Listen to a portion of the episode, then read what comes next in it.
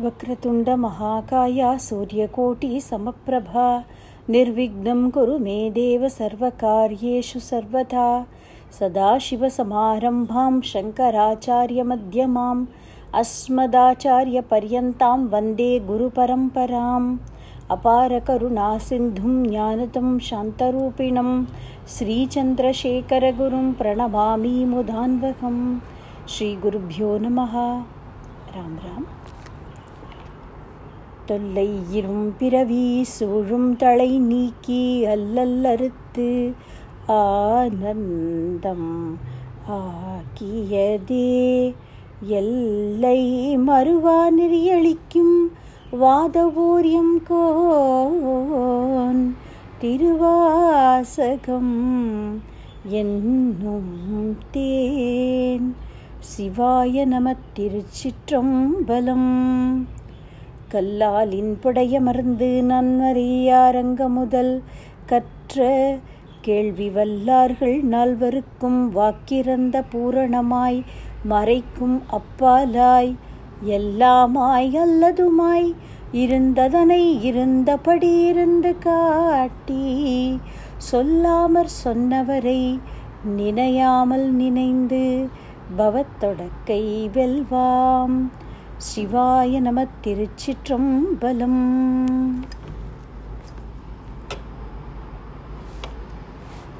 திருவாசகம் என்னும் தேன் அப்படின்னு சொன்ன பிரகாரம் ஆரம்பம் முதல் கடைசி வரை பக்தி ரசம் சொட்ட சொட்ட படிக்கிறவர்களுடைய நாக்கும் மனசும் முடியுமா ஒரு அற்புதமான ஒரு நூல் திருவாசகம் அத்தியுதமாக மாணிக்க வாசகருடைய அந்த தபசை முழுக்க சாராம்சமாக வச்சுருக்கிற ஒரு நூல் அப்படின்னு கூட இதை சொல்லலாம் ஆரம்பிக்கும் பொழுதே சிவபுராணம் அப்படிங்கிற ஒரு அற்புதமான ஸ்தோத்திரத்தோடு ஆரம்பிக்கிறது திருவாசகம் அதுலேயும் முதல் எழுத்து எழுத்து அப்படிங்கிறதே பஞ்சாட்சரியோடு ஆரம்பிக்கிறார் நம சிவாய வாழ்க அப்படின்னு அதுதான் இதோடைய ஒரு சிறப்பு அப்படி சொல்லலாம் புராணம் அப்படின்னா பொதுவாக நம்மளுடைய அண்டர்ஸ்டாண்டிங் ஒரு கதை எப்பொழுதோ நடந்த ஒரு கதை அப்படின்னு நம்ம நினைப்போம் பாகவத புராணம் விஷ்ணு புராணம் அந்த மாதிரி இதில் எந்த கதையும் சொல்லப்பட்டதாக தெரியலையே இது ஏன் புராணம் அப்படின்னு பேர் போட்டிருக்கு அப்படின்னு நமக்கு முதல்ல தோணலாம் புராணம் அப்படிங்கிற வார்த்தைக்கு ரொம்ப பழமையானது அப்படின்னு அர்த்தம் இல்லையா அதனால்தான் பகவானை புராண புருஷன் அப்படின்னு நம்ம சொல்கிறோம் ரொம்ப புராதனமானவன் அதாவது இஸ் த சீனியர் மோஸ்ட் அல்லது எப்போ தோன்றினான் அப்படிங்கிறதையே சொல்ல முடியாதவன் அப்படிங்கிறதுனால புராண புருஷன் அப்படின்னு சொல்கிறார் சொல்கிறோம் அப்படி சிவபெருமானுடைய புராதனமான தன்மையை அவன் எப்படி புராண புருஷன் அப்படிங்கிறதை எடுத்து காட்டக்கூடிய ஒரு ஸ்துதியாக இருக்கிறதுனால இது சிவ புராணம் அப்படின்னு சிவனுடைய புராணத்தன்மையை சொல்லக்கூடியது அப்படிங்கிற அர்த்தத்தில் சிவபுராணம் அப்படின்னு இதுக்கு பேர் இருக்குது முழுக்க முழுக்க ரொம்ப ஆழமான அர்த்தங்கள் கொண்டது இந்த சிவபுராணங்கிற ஸ்துதி சைவ சித்தாந்தம் சைவ ஆகமங்கள் போன்ற ரொம்ப ஆழமான விஷயங்களையெல்லாம் திருமூலர் திருமந்திரத்திலே விவரித்திருக்கக்கூடிய தந்திரம் மந்திரம் முதலான பகுதிகளுடைய அர்த்தங்கள் எல்லாத்தையும் உள்ளடக்கின ரொம்ப ரொம்ப டீப் இசோட்டரிக் மீனிங்ஸ் இருக்கக்கூடிய ஒரு ஸ்துதி இதோடைய ஆழங்கள் வரைக்கும் போகிறதுக்கு நமக்கு தகுதியும் கிடையாது அனுபவமும் கிடையாது அறிவும் கிடையாது அதனால்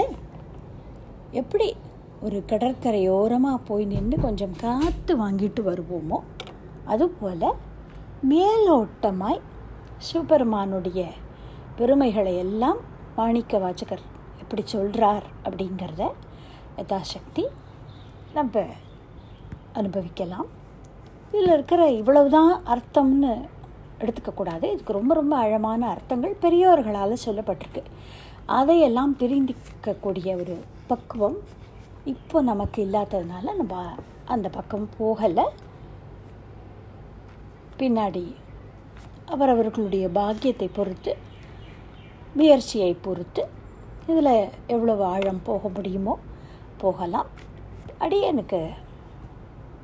பகவானோட ஒரு கிருப்பையில் எவ்வளோ புரிகிறதோ அதை ஷேர் பண்ணுறேன் இது மேலோட்டமான அர்த்தம் மட்டும்தான் அந்த ஒரு சிவபக்தியை மாணிக்க வாசகருடைய கதையை பார்த்துருக்குறோம் அப்படிங்கிற அந்த ஒரு ரீதியில் ஓரளவு அவருடைய அனுபவங்களையெல்லாம் நம்ம பார்த்து பிரமிச்சுட்டே வந்திருக்கோம் அந்த ஒரு அடிப்படையில் மேலோட்டமாய் இந்த சிவபுராணத்துக்கு என்ன அர்த்தம் அப்படிங்கிறதாக நமக்கு தெரிந்தவரை யதாசக்தி கொஞ்சம் பார்க்கலாம் சர்வேஸ்வரனான பரமேஸ்வரனுடைய கிருப்பையினால் இந்த ஒரு பயணத்தை தொடங்குகிறோம் முதல் பதினஞ்சு வரி இறைவனை வாழ்த்தக்கூடியதாக இருக்குது வாழ்த்தும்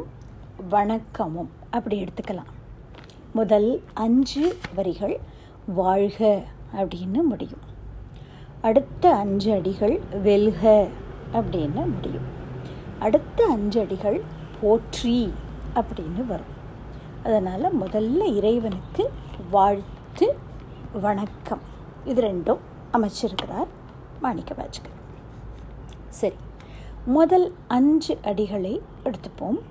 அதோட பொருளை கொஞ்சம் பார்க்கலாம் நம சிவாய வாழ்க நாதன் தாழ்வாழ்க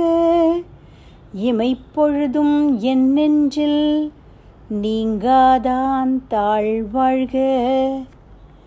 கோகழி ஆண்ட குருமணி தன் தாழ்வாழ்க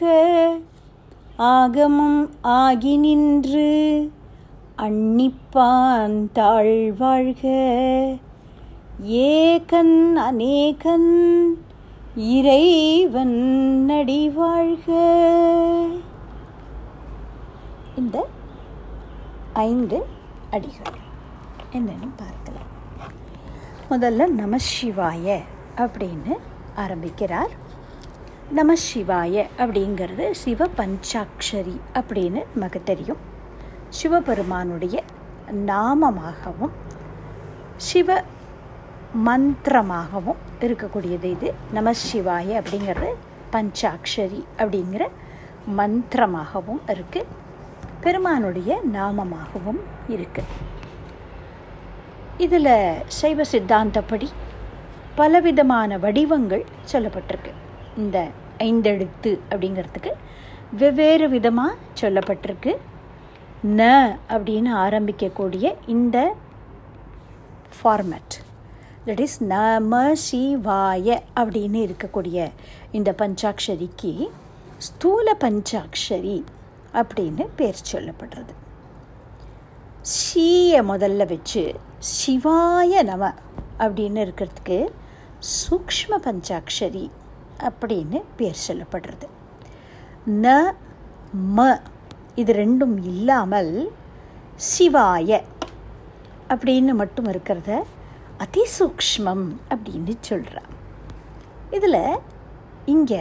இந்த ஸ்தூல பஞ்சாட்சரின்னு சொல்லக்கூடிய நம சிவாய அப்படிங்கிறத வச்சு ஆரம்பிச்சிருக்கிறார் நம்ம பார்க்கலாம் மாணிக்க வாச்சகரையே தன்னுடைய திருவாசகத்தில் சொல்கிறார் தனக்கு சிவபெருமானுடைய கட்டாட்சம் கிடைச்சதை சொல்லும் பொழுது நானேயோ தவம் செய்தேன் சிவாய நம எனப் பெற்றேன் தேனாய் நமுதமாய் தித்திக்கும் சிவபெருமான் தானே வந்தனதுள்ளம் புகுந்தடியேற்கருள் செய்தான் ஊனாரும் உயிர் வாழ்க்கை ஒருத்தன்றே வெறுத்திடவே அப்படின்னு சொல்கிறார் அந்த பாடலில் நானேயோ தவம் செய்தேன் சிவாய நம என பெற்றேன் அப்படின்னு சொல்கிறார் இந்த சிவாய நம அப்படிங்கிற பஞ்சாட்சரியை தனக்கு சிவபெருமான் தீட்சையாக மந்திர தீட்சையாக கொடுத்தார் அப்படின்னு அங்கே சொல்லியிருக்கிறார் திருமூலர் தன்னுடைய திருமந்திரத்தில் சொல்லும் பொழுது பகவானுடைய நாமாவை சொல்லணும் அப்படிங்கிறத சொல்லும் பொழுது சிவசிவ என்கிலர் தீவினையாளர் சிவசிவ என்றிட தீவினை மாளும் சிவசிவ என்றிட தேவரும் ஆவர் சிவசிவ என்றிட சிவகதிதானே அப்படின்னு இதை சொல்லியிருக்கிறார் அங்கே இந்த ந ம அப்படிங்கிறது இல்லாதபடி சிவ அப்படிங்கிற அந்த எழுத்துக்களை மட்டும் எடுத்துக்கொண்டு அந்த ஒரு ரூபத்தை அங்கே அந்த பாட்டில் சொல்லியிருக்கிறார் இப்படி பலவிதமான ரூபங்கள் இருக்குதுக்கு பரமேஸ்வரனுடைய அந்த திருமேனி அப்படின்னு சொல்கிறோம் இல்லையா அதுவே இந்த பஞ்சாட்சர ஸ்வரூபமாக இருக்குது அப்படின்னு சொல்லுவாள் இந்த ந அப்படிங்கிற அந்த எழுத்து அது திருவடியை குறிக்கிறது அதாவது நடராஜ பெருமானுடைய அந்த ஃபார்ம் இருக்கு இல்லையா அதில் இந்த நங்கிறது அவருடைய திருவடியை குறிக்கிறது ம அப்படிங்கிறது அவருடைய சரீரத்தை குறிக்கிறது சி அப்படிங்கிறது அவருடைய தோல் ஷோல்டர் வ அப்படிங்கிறது அவருடைய திருமுக மண்டலம் ய அப்படிங்கிறது அவருடைய திருமுடி அப்படின்னு சைவ சித்தாந்த சாஸ்திரங்கள் சொல்கிறது இதுக்கு என்ன பொருள் என்ன அப்படிங்கிறதெல்லாம் விளங்கிக்கிறது நம்முடைய ஒரு ரீச்சிலையில் ரொம்ப ஆழமான அர்த்தங்கள் இருக்கக்கூடும் பெரியவர்கள் அதில் இருக்கக்கூடிய மகான்கள் அதை விளக்கி சொல்லக்கூடும் சரி நம்ம என்ன புரிஞ்சுக்கலாம் அப்படின்னா இந்த நம சிவாய அப்படிங்கிற இந்த ஐந்தெழுத்து சிவபெருமானே பெருமானுடைய ரூபமே தான் அப்படிங்கிறதை நம்ம புரிஞ்சுக்கலாம் இதில் சைவ சித்தாந்தப்படி ஒரு ஃபண்டமெண்டல் பிரின்சிபிள் அதில் என்ன அப்படின்னாக்க மூணு விஷயங்களை சொல்லுவேன் அதாவது ஆத்மா தட் இஸ் நம்ம நம்மளுக்கெல்லாம் பசுக்கள் அப்படின்னு பேர் ஜீவர்கள் அடுத்தது இறைவன் அவனுக்கு பதி அப்படின்னு பேர் இந்த ஃபைவ் எலிமெண்ட்ஸ் இருக்கு இல்லையா பஞ்சபூதங்கள் அதனால் ஏற்பட்டிருக்கக்கூடிய ஒரு பாண்டேஜ் அதுக்கு பாசம் அப்படின்னு பேர் பசுபதி பாசம் அப்படின்னு சொல்லுவார் இது ஒரு ஃபண்டமெண்டல் கான்செப்ட் சைவ சித்தாந்தத்தில் அதாவது நம்ம நம்ம ஃபாலோ பண்ணுற ஆதிசங்கரருடைய சம்பிரதாயமான அத்வைதத்துக்கும் இதுக்கும் வித்தியாசங்கள் இருக்குது அதை நம்ம ஃபண்டமெண்டலி புரிஞ்சுக்கணும் பகவத் பாதாளுடைய சித்தாந்தப்படி இருக்கிறது ஈஸ்வரன் மட்டும்தான் மாயைனால் அந்த ஈஸ்வரனே பல வேஷங்களை போட்டுக்கொண்டு அநேகம் ஜீவராசிகளைப் போலவும் இந்த பிரபஞ்சம் போலவும் அதாவது ஜட பிரபஞ்சம் அப்படின்னு சொல்கிறோம் பொருட்கள் இருக்கு இல்லையா மரம் செடி கொடி அதை கூட ஜீவர்கள்ங்கிற விதத்தில் சேர்த்து நடலாம் ஜடப்பிரபஞ்சம் ஒரு கட்டடம் பார்க்குறோம் மலையை பார்க்குறோம் ஏதோ தெரு இருக்குது இந்த மாதிரி ஜடப்பிரபஞ்சமாக இருக்கிறது இது எல்லாமே ஈஸ்வரனுடைய தோற்றம் அவ்வளவுதான் ஈஸ்வரன் மட்டும்தான் சத்தியம் பார்க்கப்படுற பொருட்கள் பார்க்கிற நம்ப எல்லாருமே ஈஸ்வரன் தான் மாயினால் நாம் வந்து ஈஸ்வரன்கிட்டேருந்து வேறேன்னு நினச்சிக்கிறோம் அப்படிங்கிறது அவருடைய சித்தாந்தம் ஆனால் இங்கே சைவ சித்தாந்தப்படி அவர்கள் என்ன சொல்லுவா அப்படின்னா ஆத்மாங்கிறது வேற தட் இஸ் நாம் பசு அப்படிங்கிறது வேற அது கவுண்ட்லெஸ் எண்ணற்றவை அது எப்படி ஏற்பட்டது அனாதி காலமாக இருக்குது அப்படிங்கிறாவ அவள் எப்படி ஏற்பட்டதுங்கிறதுக்கு சொன்ன சொல்லலை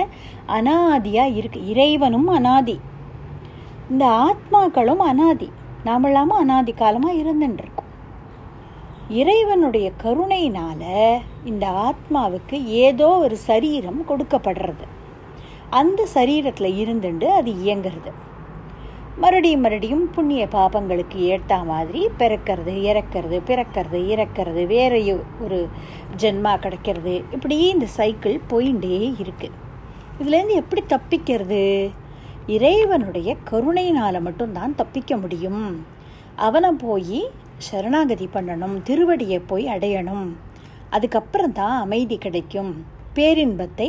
அனுபவிக்க முடியும் அப்படிங்கிறது சைவ சித்தாந்தம் பிறவிங்கிறது துன்பமானது தான் ரொம்ப கஷ்டமானது தான்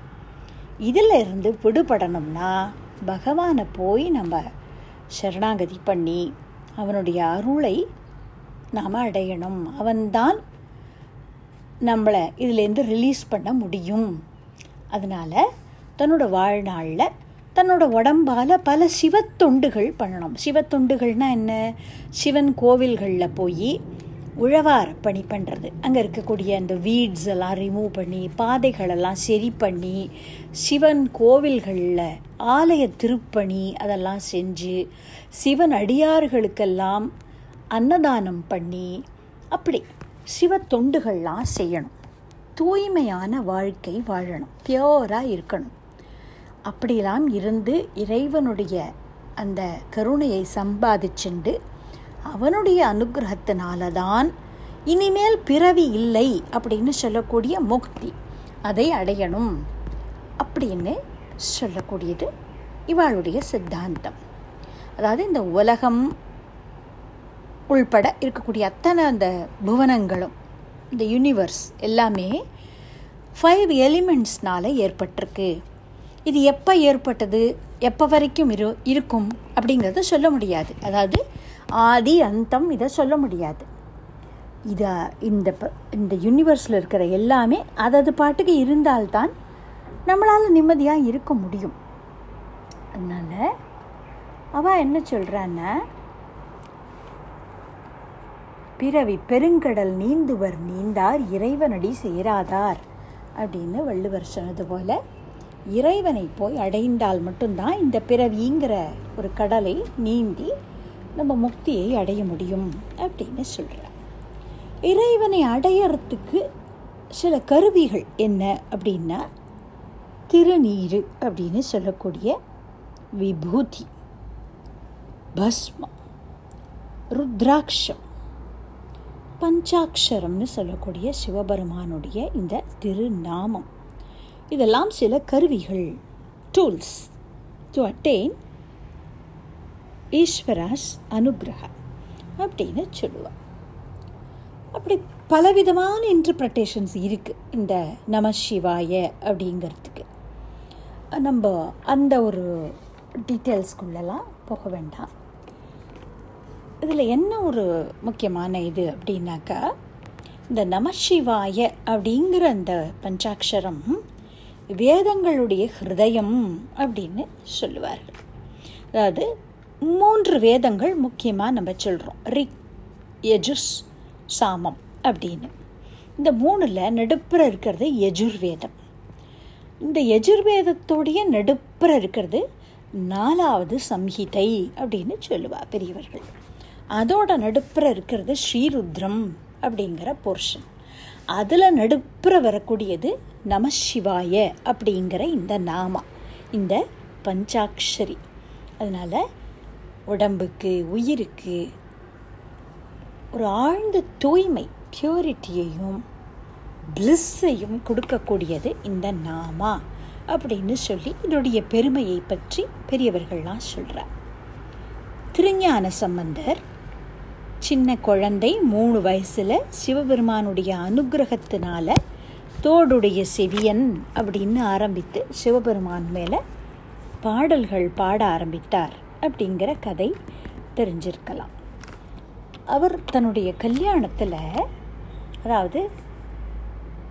பெருமண நல்லூர் அப்படிங்கிற ஊரில் அவருக்கு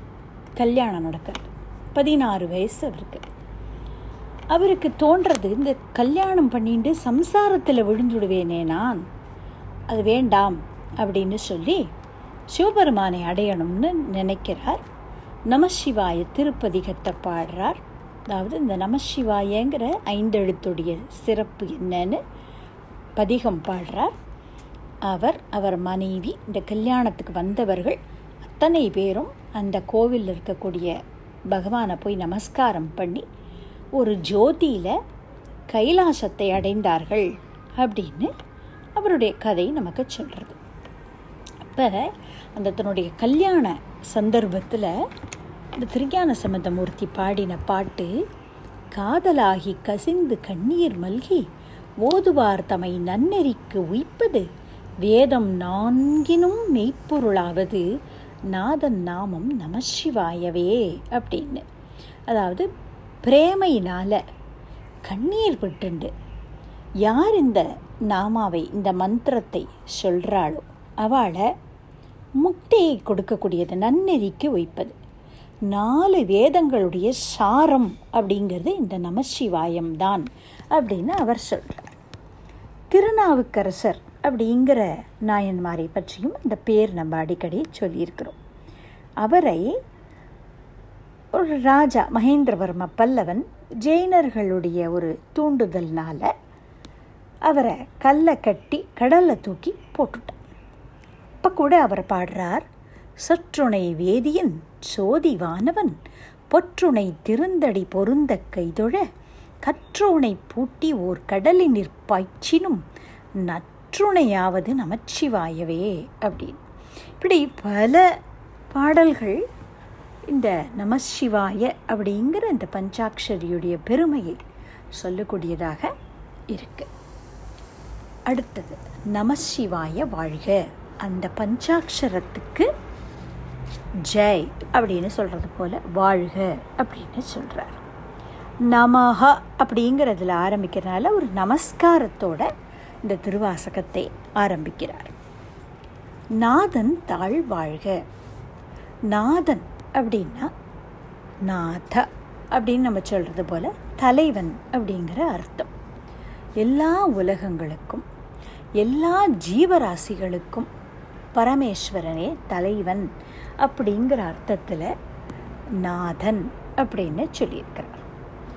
இப்போ இதை சமஸ்கிருத ஆரிஜின் இருக்கக்கூடிய இந்த வார்த்தையை தமிழில் எடுத்துக்கும் பொழுது நாதன் அப்படின்னு சொல்கிறோம் நாத அப்படின்னு நம்ம சொல்கிறத நாதன் அப்படின்னு சொல்கிறோம்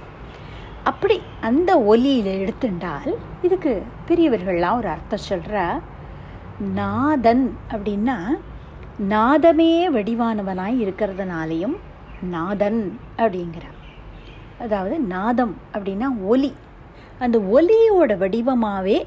ஈஸ்வரன் இருக்கிறதுனால நாதன் அப்படின்னு அவரை சொல்கிறார் அப்படிங்கிறார் நாம் கூட மாணிக்க வாச்சகருடைய சரித்திரத்தை பார்க்கும் பொழுது சொன்னோம் நடராஜாவுடைய கையில் இருக்கிற அந்த உடுக்கை டமரு அந்த ஒரு ஓசையிலிருந்து தான் மொழிகள்லாமே ஏற்பட்டது அப்படின்னு நம்ம சொன்னோம் அப்போ சயின்ஸ் கூட சவுண்டு தான் ஃபஸ்ட்டு க்ரியேட் ஆச்சு சவுண்டுலேருந்து தான் எல்லாமே ஆரம்பிச்சுது அப்படின்னு சொல்கிறது இந்த விஷயத்தை தியாக பிரம்மம் கூட தன்னுடைய ஒரு கீர்த்தனையில் சொல்கிறார் நாத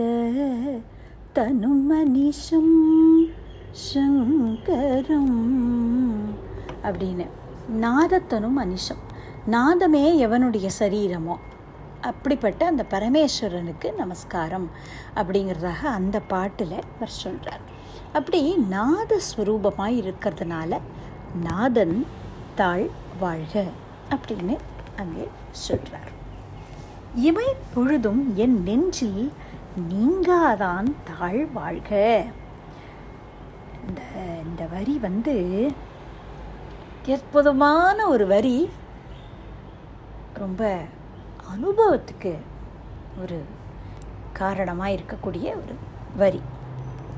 அதாவது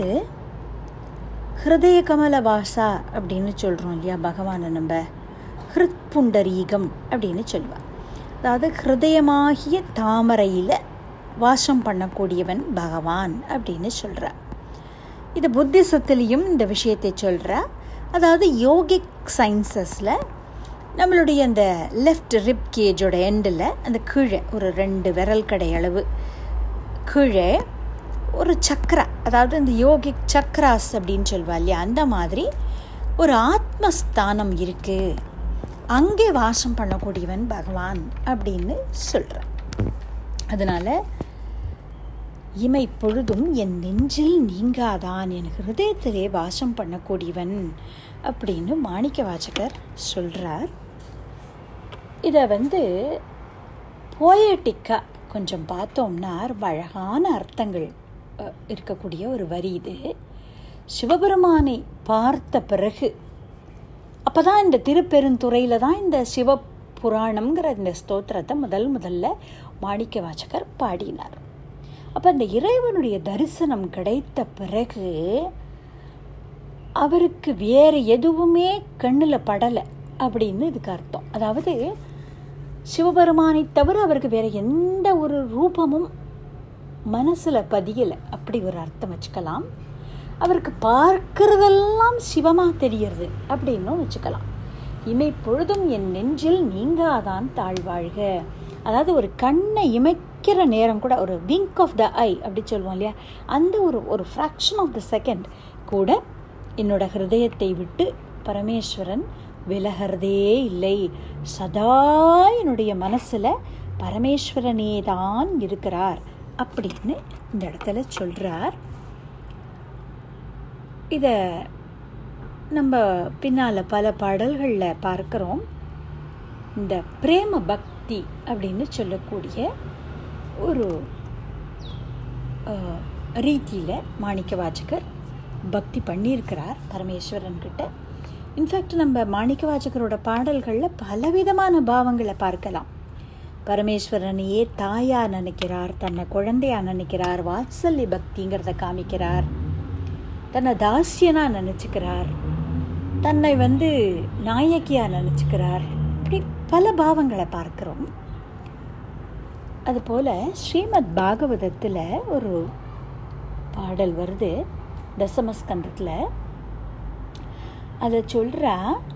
இந்த கிருஷ்ணன் வந்து எப்போ அந்த ராச கிரீடை மோது அதுக்கு கண்ணன் கோபிகைகளுக்கு நடுப்புற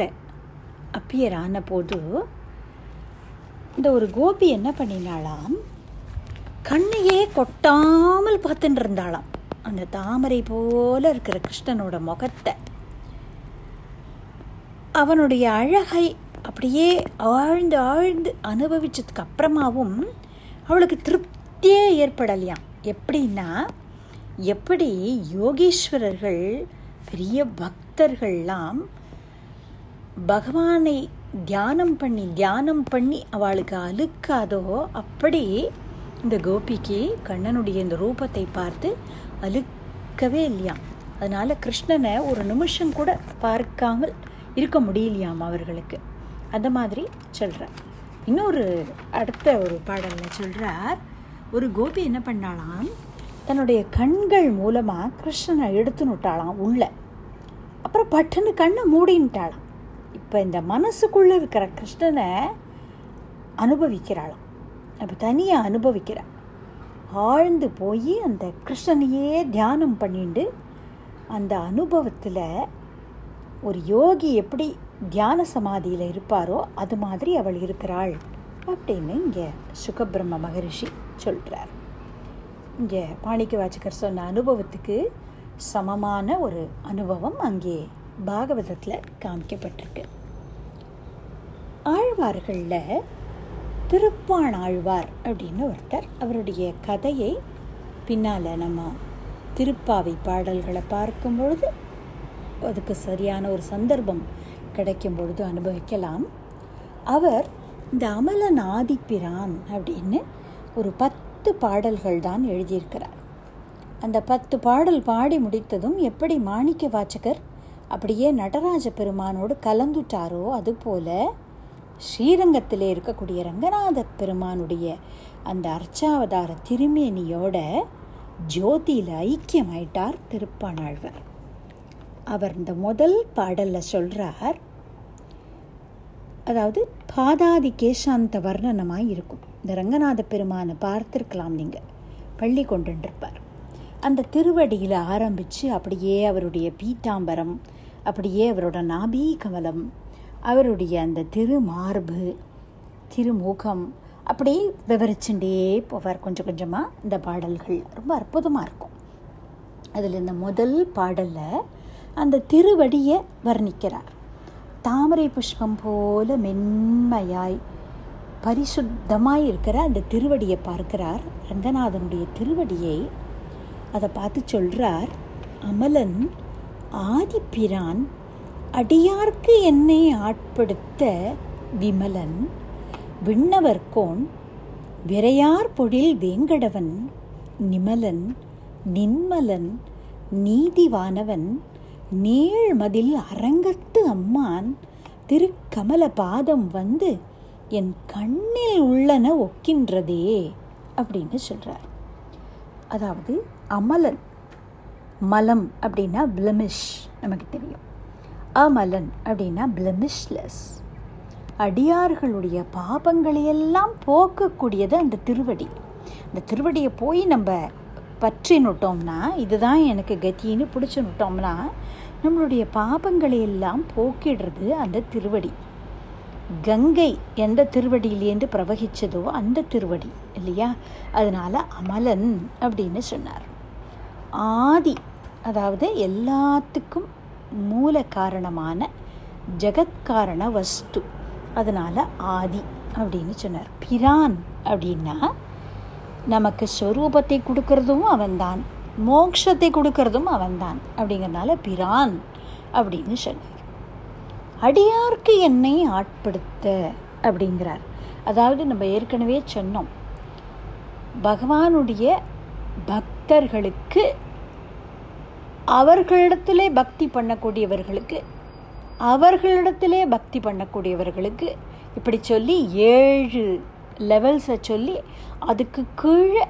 தாசனுக்கு தாசனுக்கு தாசனுக்கு தாசனுக்கு தாசனுக்கு அப்படி சொல்லி தாசனாய் இருக்கணும் அப்படின்னு பெரியவர்கள் எல்லாரும் பிரார்த்தனை பண்ணிக்கிறா அப்படிங்கிறத நம்ம ஏற்கனவே ஒரு தடவை சொல்லியிருக்கோம் அப்படி அடியார்க்கு என்னை ஆட்படுத்த அவனுடைய பக்தர்களுக்கெல்லாம் அடியவனாய் இருக்கக்கூடிய ஒரு பாக்கியத்தை எனக்கு கொடுத்தான் அதனால் அவன் விமலன் குற்றமே அல்லாதவன் அனுகிரகம் பண்ணக்கூடியவன் அப்படின்னு சொல்கிறார் விண்ணவர் கோன் நித்தியசூரிகள் அப்படின்னு ஒன்று சொல்லுவாள் ஸ்ரீ வைஷ்ணவ சம்பிரதாயத்தில் அதாவது வைகுண்டம் அப்படிங்கிற அந்த லோகத்தில் போய் சதா சர்வதா நாராயணனை தரிசனம் பண்ணிகிட்டே இருக்கக்கூடியவர்களுக்கு நித்திய சூரிகள் அப்படின்னு பேர் ஆதிசேஷன்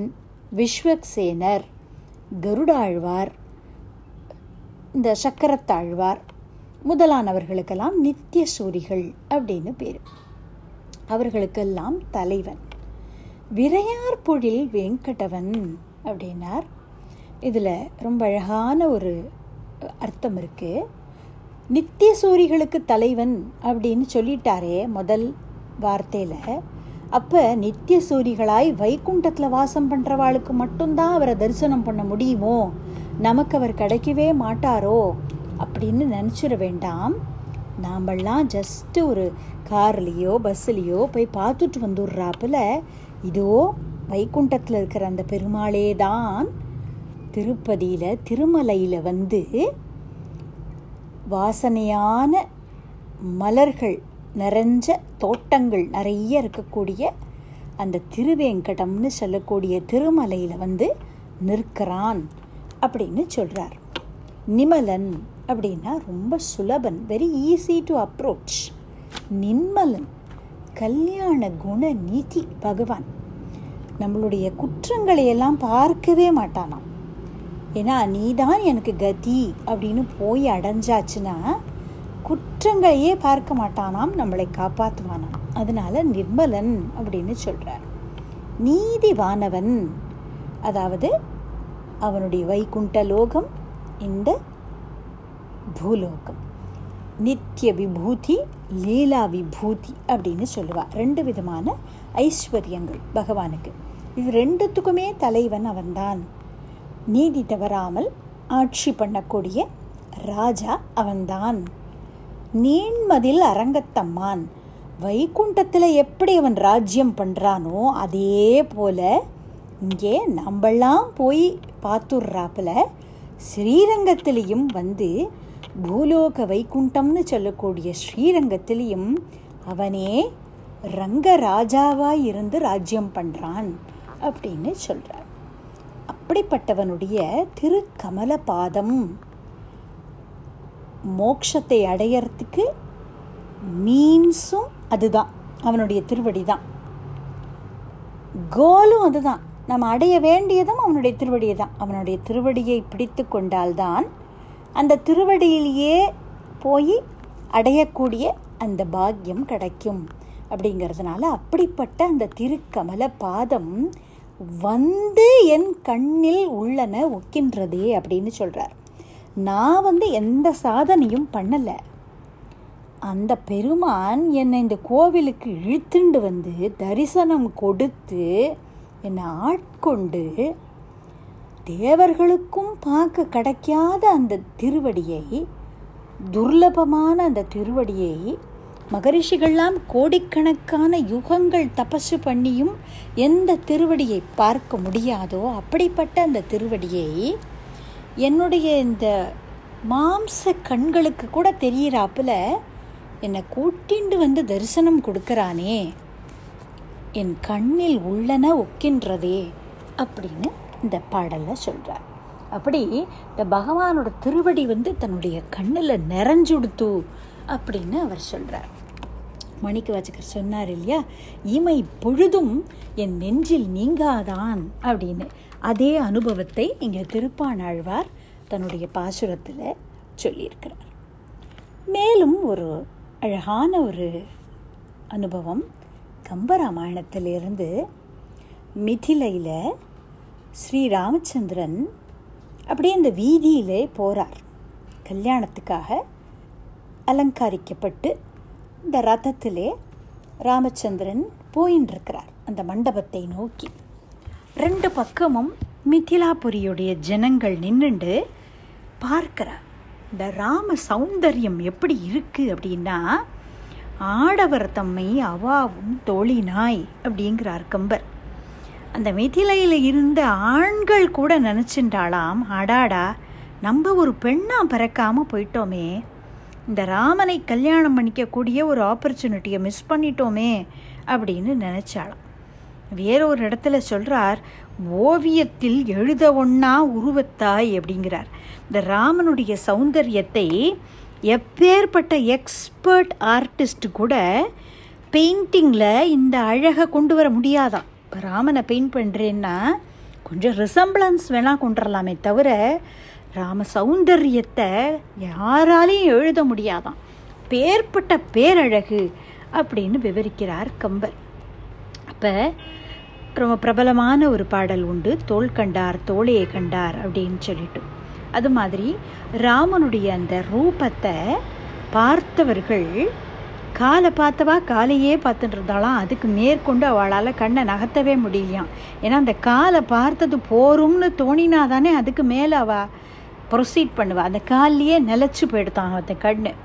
முதல்ல அவருடைய தோலை பார்த்தவர்கள் மேலேந்து பார்க்கிறவர்களுக்கு முதல்ல தோல் தான் தெரியும் இல்லையா அந்த தோலை பார்த்தவர்கள் தோலையே பார்த்துட்டு இருந்தாலும் அதுக்கு மேலே இருக்கிற ஆளை பார்க்கவே அவளால் முடியலையா இது போல் விவரிச்சுட்டே போரா இருக்கும்ப ரொம்ப அற்புதமான ஒரு பகுதி அது அதில் சொல்கிறார் இந்த இமைப்பொழுதும் என்னென்றில் நீங்காதான் அப்படிங்கிற அந்த வார்த்தைக்காக இந்த ஒரு அனுபவத்தை சொல்கிறோம் அதில் சொல்கிறார் கூந்தல் செவ்வாய் வாழ்நுதல் ஒருத்தி உள்ளம் நெக்கனல் உருகுகின்றாள் நெஞ்சிடை வஞ்சன் வந்து பொக்கனன் போகாவண்ணம் கண்ணினும் புலம் கொள்வாயில் சிக்கென அடைத்தேன் தோழி சேருதும் அமளி என்றாள் அப்படிங்கிற ரொம்ப அற்புதமான ஒரு போயட்டிக் இமேஜினேஷன் அது அதாவது ஒரு பெண் என்ன செய்கிறாளாம் இந்த ராமனை பார்த்தவள் அழகான கண்களை உடைய அந்த பெண் ராமனை நினச்சி ஊறுகிறாளாம் தன்னுடைய தோழிகிட்ட சொல்கிறா இந்த ராமன் வஞ்சகன் ரொம்ப ஏமாற்றக்கூடியவன் வெரி கன்னிங் அப்படிங்கிற ஏன்னா இவன் நைஸாக என்னோட கண்ணு வழியாக உள்ளே நுழைஞ்சு என்னுடைய ஹிருதயத்துக்குள்ளே போய் ஆக்கிரமிப்பு பண்ணிட்டான் இஸ் இன்வைடட் அப்படின்னு சொல்கிறேன் ஆனால் இப்போ உள்ளே நுழைஞ்சிட்டான் இல்லையா அவனை வெளியில் போக முடியாதபடி அவன் உள்ளே நுழைஞ்ச வாசலை நான் க்ளோஸ் பண்ணிட்டேன் ஷட்டரை க்ளோஸ் பண்ணிட்டேனா அப்படிங்கிற அதாவது என்னுடைய கண்கள் வழியாக தானே இவன் என் ஹிரதயத்துக்குள்ளே நுழைஞ்சான் அந்த கண்ணை நான் இப்போ மூடின்ட்டேன் இப்போ எப்படி அவனால் வெளியில் போக முடியும் என்னோடய ஹிரதயத்துக்குள்ளே ராமரை பூட்டிட்டேன் இப்போ அதனால் என்னை கொஞ்சம் கையை பிடிச்சி என்னோடய வீட்டுக்கு கொண்டு போய் விடு அப்படின்னு சொல்கிறாளாம் அந்த பெண் அதாவது ராமனை பார்த்த பிறகு அவளுக்கு வேற எதையுமே பார்க்க பிடிக்கல அந்த ரூபத்தை அப்படியே ஹிருதயத்தில் சிறை வச்சுட்டாளாம் அவன் ரொம்ப அழகான ஒரு இது இமைப்பொழுதும் என் நெஞ்சில் நீங்காதான் அப்படிங்கிற இந்த ஒரு வர்ணனைக்கு எக்ஸாக்ட்லி இந்த கம்பராமாயணத்தில் இருக்கிற இந்த பாடல் ஒரு இதுவாக இருக்குது மேலும் ஒரு ரொம்ப அழகான ஒரு பாடல் இதை மட்டும் ஷேர் பண்ணிக்கணும் அப்படின்னு சொல்கிறார் பஞ்சணி விரலினிருத்தம் படைநெடுங் கண்களெல்லாம் செஞ்சவே ஐயன் மெய்யின் கருமையை சேர்ந்த ஓதாம் மஞ்சன மேனியான் தன் மணிநிறம் மாதரர்த்தம் அஞ்சன நோக்கம் போர்க்க இருண்டதோ அருகிலே மால் அற்புதமான ஒரு பாடல் கம்பராமாயணத்தில் அதாவது என்ன சொல்கிறாருன்னா மென்மையான விரல்களை உடைய மருதாணியெல்லாம் விட்டுருக்கக்கூடிய அந்த பெண்களுடைய வாழ் போன்ற கண்கள் ஒளி பொருந்தின கண்கள் ராமனையே மொச்சுன்னு இருக்கான் அத்தனை பெண்களோட கண்களும் ராமனையே மொச்சுன்னு இருக்கான் அதனால ராமனையே அவர்கள் பார்த்துட்டு இருக்கிறதுனால ராமனுடைய அந்த மரகத சாயை ரிஃப்ளெக்ட் ஆகி அவளோட கண்ணில் ரிஃப்ளெக்ட் ஆகி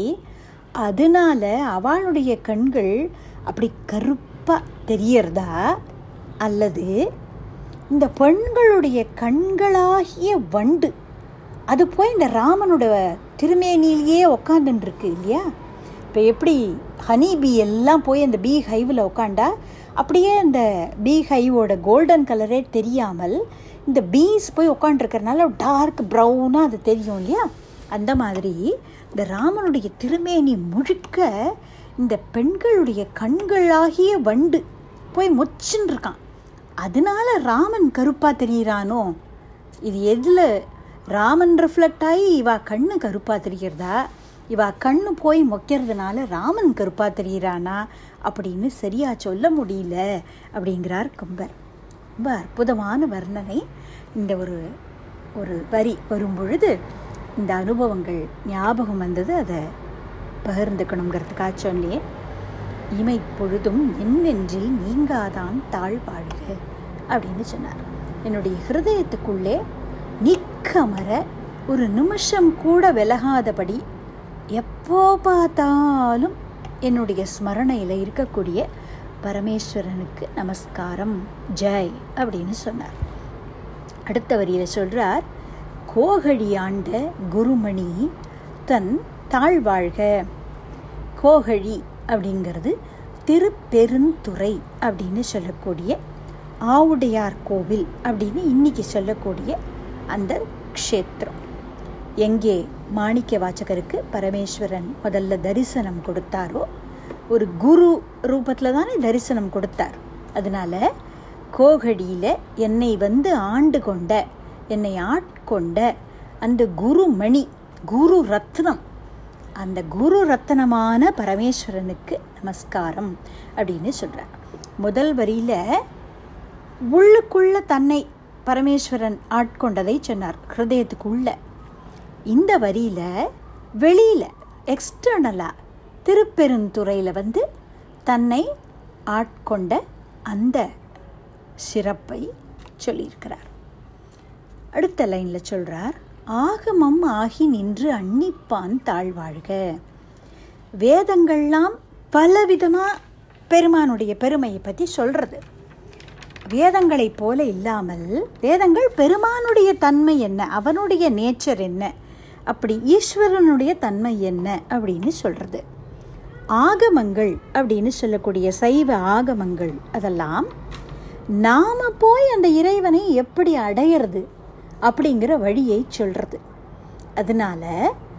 ஆகமங்கள் தான் நமக்கு இன்னும் கிட்டக்க இருக்குது வேதங்கள் இறைவனுடைய தன்மையை சொல்கிறது ஆகமங்கள் நாம் எப்படி அவன் ரீச் பண்ணலான்னு நமக்கு ஒரு கைடு மாதிரி காமிக்கிறதுனால ஆகமங்கள் தான் நமக்கு இன்னும் நெருக்கமாக இருக்குது அதனால் அந்த ஆகமஸ்வரூபமாக இருக்கிறதும் பரமேஸ்வரனே தான் அப்படின்னு சொல்கிறார் அதாவது சைவ சித்தாந்தப்படி பரமேஸ்வரன்கிட்டேந்துதான் நந்தி தேவருக்கு இந்த உபதேசங்கள் கிடைத்து அப்படி ஒரு குரு பரம்பரை சொல்லப்படுறது அவர்கிட்டேந்து அடுத்த டிசைப்பிளுக்கு அப்படி வந்து வந்து ஆகமங்கள் அப்படிங்கிறது நமக்கு கிடச்சிருக்கு அப்படின்னு அவ சொல்கிறா அதனால் இந்த ஆகம ரூபமாய் இருக்கிறதும் பரமேஸ்வரன் தான் ஆகமம் ஆகி நின்று அன்னிப்பான் தாழ்வாழ்க அன்னிப்பான் அப்படின்னா அண்மை அப்படின்னா நெருக்கம் ப்ராக்சிமிட்டி ஸோ நம்மளுக்கு பகவான் ரொம்ப நெருக்கமாய் அந்த ஒரு ப்ராக்சிமிட்டியை ஏற்படுத்தக்கூடியது ஆகமங்கள் அந்த ரூபத்தில் இருக்கக்கூடிய அந்த பரமேஸ்வரனுக்கு நமஸ்காரம் அப்படிங்கிறதாக சொல்கிறார் ஏகன் அநேகன் இறைவன் அடி வாழ்க அப்படின்னு சொல்கிறார் ஏகன் ஏகன்னா ஏக வஸ்து ஈஸ்வரன் ஒருத்தந்தான் பரமாத்மா ஒருத்தந்தான் அவனேதான் பல உயிர்களோடும் கலந்து இருக்கிறதுனால பல ஜீவராசிகளாகவும் தெரியறான் அப்படிங்கிறத இங்கே சொல்கிறார் ஏகன் அநேகன் இப்படி ஏகனாவும் அவனே இருக்கிறான் அநேகனாவும் அவனே இருக்கிறான் அப்படிப்பட்ட அந்த இறைவனுக்கு நமஸ்காரம் அப்படின்னு சொல்கிறார் திருவிளையாடல் அப்படின்னு ஒரு திரைப்படம் வந்தது அதில் கண்ணதாசன் அவர்கள் ரொம்ப அற்புதமான ஒரு பாடல் எழுதியிருக்கிறார் ஒளவையார் பரமேஸ்வரனை பார்த்தி பாடுறது போல இந்த பாடல் அமைஞ்சு இந்த காட்சி அமைஞ்சிருக்கும் அதிலே சொல்கிறார் ஒன்றானவன் உருவில் இரண்டானவன் உருவான செந்தமிழில் மூன்றானவன் நன்றான வேதத்தில் நான்கானவன் நம சிவாய என ஐந்தானவன் இன்பச் சுவைகளுக்குள் ஆறானவன் இன்னிசை ஸ்வரங்களில் ஏழானவன் சித்திக்கும் பொருள்களில் எட்டானவன் தித்திக்கும் நவரச வித்தானவன் அப்படின்னு வரும் அந்த பாட்டு அதாவது இந்த எண்களை ஒன்று ரெண்டு மூணு அப்படி நைன் வரைக்கும் வச்சு இறைவனை பாடுறதாக அமைஞ்சிருக்கு ஒருவனாய் இருக்கக்கூடியவன் ஒன்றானவன் அவன் ஏக வஸ்து கடைசியில் மிஞ்சினது பரமேஸ்வரன் தான் அதனால் ஏக வஸ்து ஆனால் அவனே அம்மை அப்பனாய் பராசக்தியாகவும் பரமேஸ்வரனாகவும் அர்த்தநாரீஸ்வரனாய் காட்சி கொடுக்குறான் அதை உருவில் இரண்டா தெரியறான் உருவில் இரண்டானவன் உருவான செந்தமிழில் மூன்றானவன் இறைவனேதான் இயல் இசை நாடகம் அப்படின்னு சொல்லக்கூடிய முத்தமிழாக இருக்கிறான் இயல் அப்படிங்கிறது ப்ரோஸ் லிட்ரேச்சர் இசை அப்படிங்கிறது இசை மியூசிக் நாடகம் அப்படிங்கிறது பிளே இப்படி மூன்று விதமாக தமிழ் இருக்குது அந்த மூணாவும் இருக்கிறவன் பரமேஸ்வரனே தான் அப்படின்னு சொல்கிறார் இதில் நன்றான வேதத்தில் நான்கானவன் அவனே தான் நான்கு வேதங்களாய் தெரிகிறான் நமசிவாய என ஐந்தானவன் நம்ம ஏற்கனவே சொன்னோம் நமசிவாய அப்படிங்கிற அந்த ஐந்து அக்ஷரங்கள் பரமேஸ்வரனுடைய ரூபமேதான் அப்படின்னு அப்படி நமசிவாயங்கிற ஐந்து எழுத்தாய் இருக்கிறான் இன்ப சுவைகளுக்குள் ஆறானவன் அறுசுவை உணவு அப்படின்னு சொல்லுவோம் ஆறு விதமான சுவை அதாவது இனிப்பு புளிப்பு கசப்பு துவர்ப்பு உப்பு உரைப்பு அதாவது காரம் அப்படி ஆறு விதமான சுவை இது எல்லாம் இருக்கிறத தான் அறுசுவை உணவுன்னு சொல்லுவோம் அப்படி அந்த இன்ப சுவைகளுக்குள்ள ஆறாக இருக்கிறான் இன்னிசை ஸ்வரங்களில் ஏழானவன் ஏழு ஸ்வரங்கள் நம்மளுடைய சரி கம பாதானி அப்படிங்கிற ஏழு ஸ்வரங்கள் அப்படி இருக்கிறான் இசை ரூபமாக இருக்கிறான்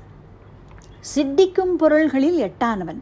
அஷ்டமா சித்தி அப்படின்னு சொல்லுவோம் அனிமா லஹிமா கரிமா மஹிமா அப்படி அஷ்ட விதமான எட்டு விதமான சித்திகள் அப்படின்னு சொல்லுவோம் அந்த சித்திகளாகவும் இருக்கக்கூடியவன் பரமேஸ்வரன் தான் சித்தர்களுக்கெல்லாம் தலைவன் பரமேஸ்வரன் அப்படின்னு நம்மளுடைய ஸ்கிரிப்சர்ஸும் சொல்கிறது தித்திக்கும் நவரச வித்தானவன் ஒன்பது விதமான ரசங்கள் பீபத்சம் பயம் அப்படி சந்தோஷம் ஆச்சரியம் இப்படி நவரசங்கள் சொல்கிறோம் இல்லையா அந்த நவரசங்களாகவும் இருக்கிறவன் பரமேஸ்வரன் அப்படின்னு ஒன்றாய் இருக்கிற இறைவனே எப்படி பலவாய் இருக்கிறான் அப்படிங்கிறத ரொம்ப அழகாக இந்த பாட்டில் சொல்லியிருப்பார் அவர் அதுபோல் ஏகன் அநேகன் அவனே தான் ஏக வஸ்துவாயிருக்கிற அவனே அநேக வஸ்துக்களாகவும் தோன்றுகிறான் அப்படின்னு இந்த இடத்துல சொல்கிறார் இந்த விதத்தில் மாணிக்க வாச்சகர் வந்து சைவ சித்தாந்தப்படி தான் அவர் பக்தி பண்ணினாலும் கூட நிறைய அவருடைய அந்த அனுபவங்கள்லாம் பார்த்தா அத்வைதபரமாக இருக்கும் அதை இங்கே பார்க்கலாம் நம்ம அப்படி அற்புதமான அர்த்தங்களை உள்ளடக்கி